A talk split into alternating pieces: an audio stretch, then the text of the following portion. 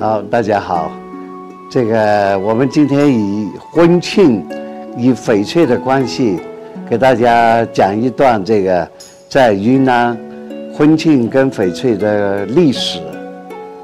结婚是人生的一件大事，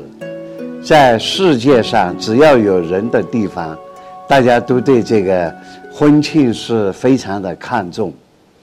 那么，所以在西方呢，它对这个结婚多少多少周年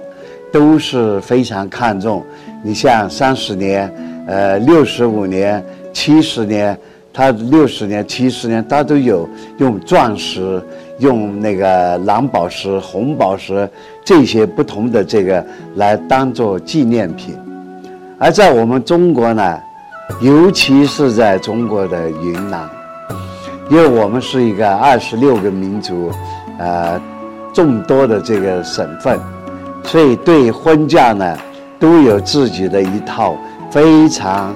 完整的、非常成熟的这个意识。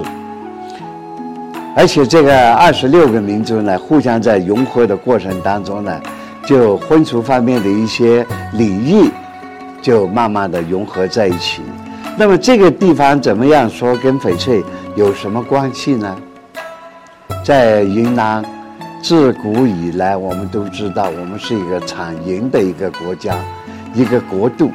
这个地方的银首饰是自古以来就为各个少数民族啊所喜爱，所以在以前的结婚的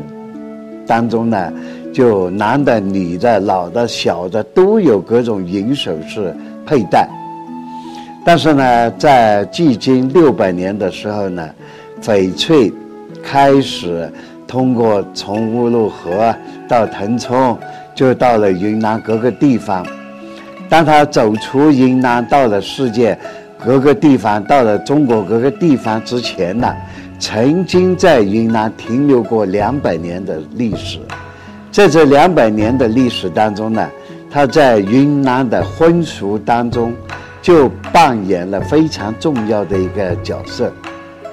那么我们说，这个云南的汉族，他是从元代以后才大量的迁入到云南这块土地来，是从南京、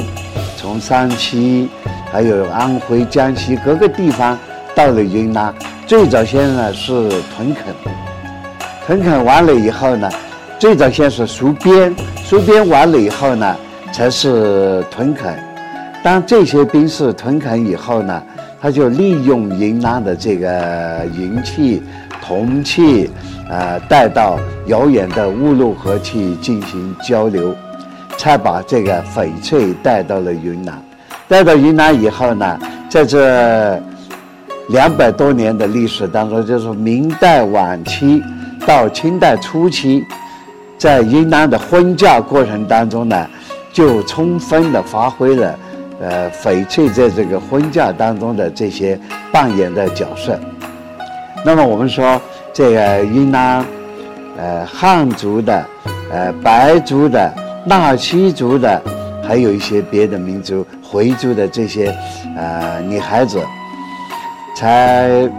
要谈婚论嫁的时候呢，爹妈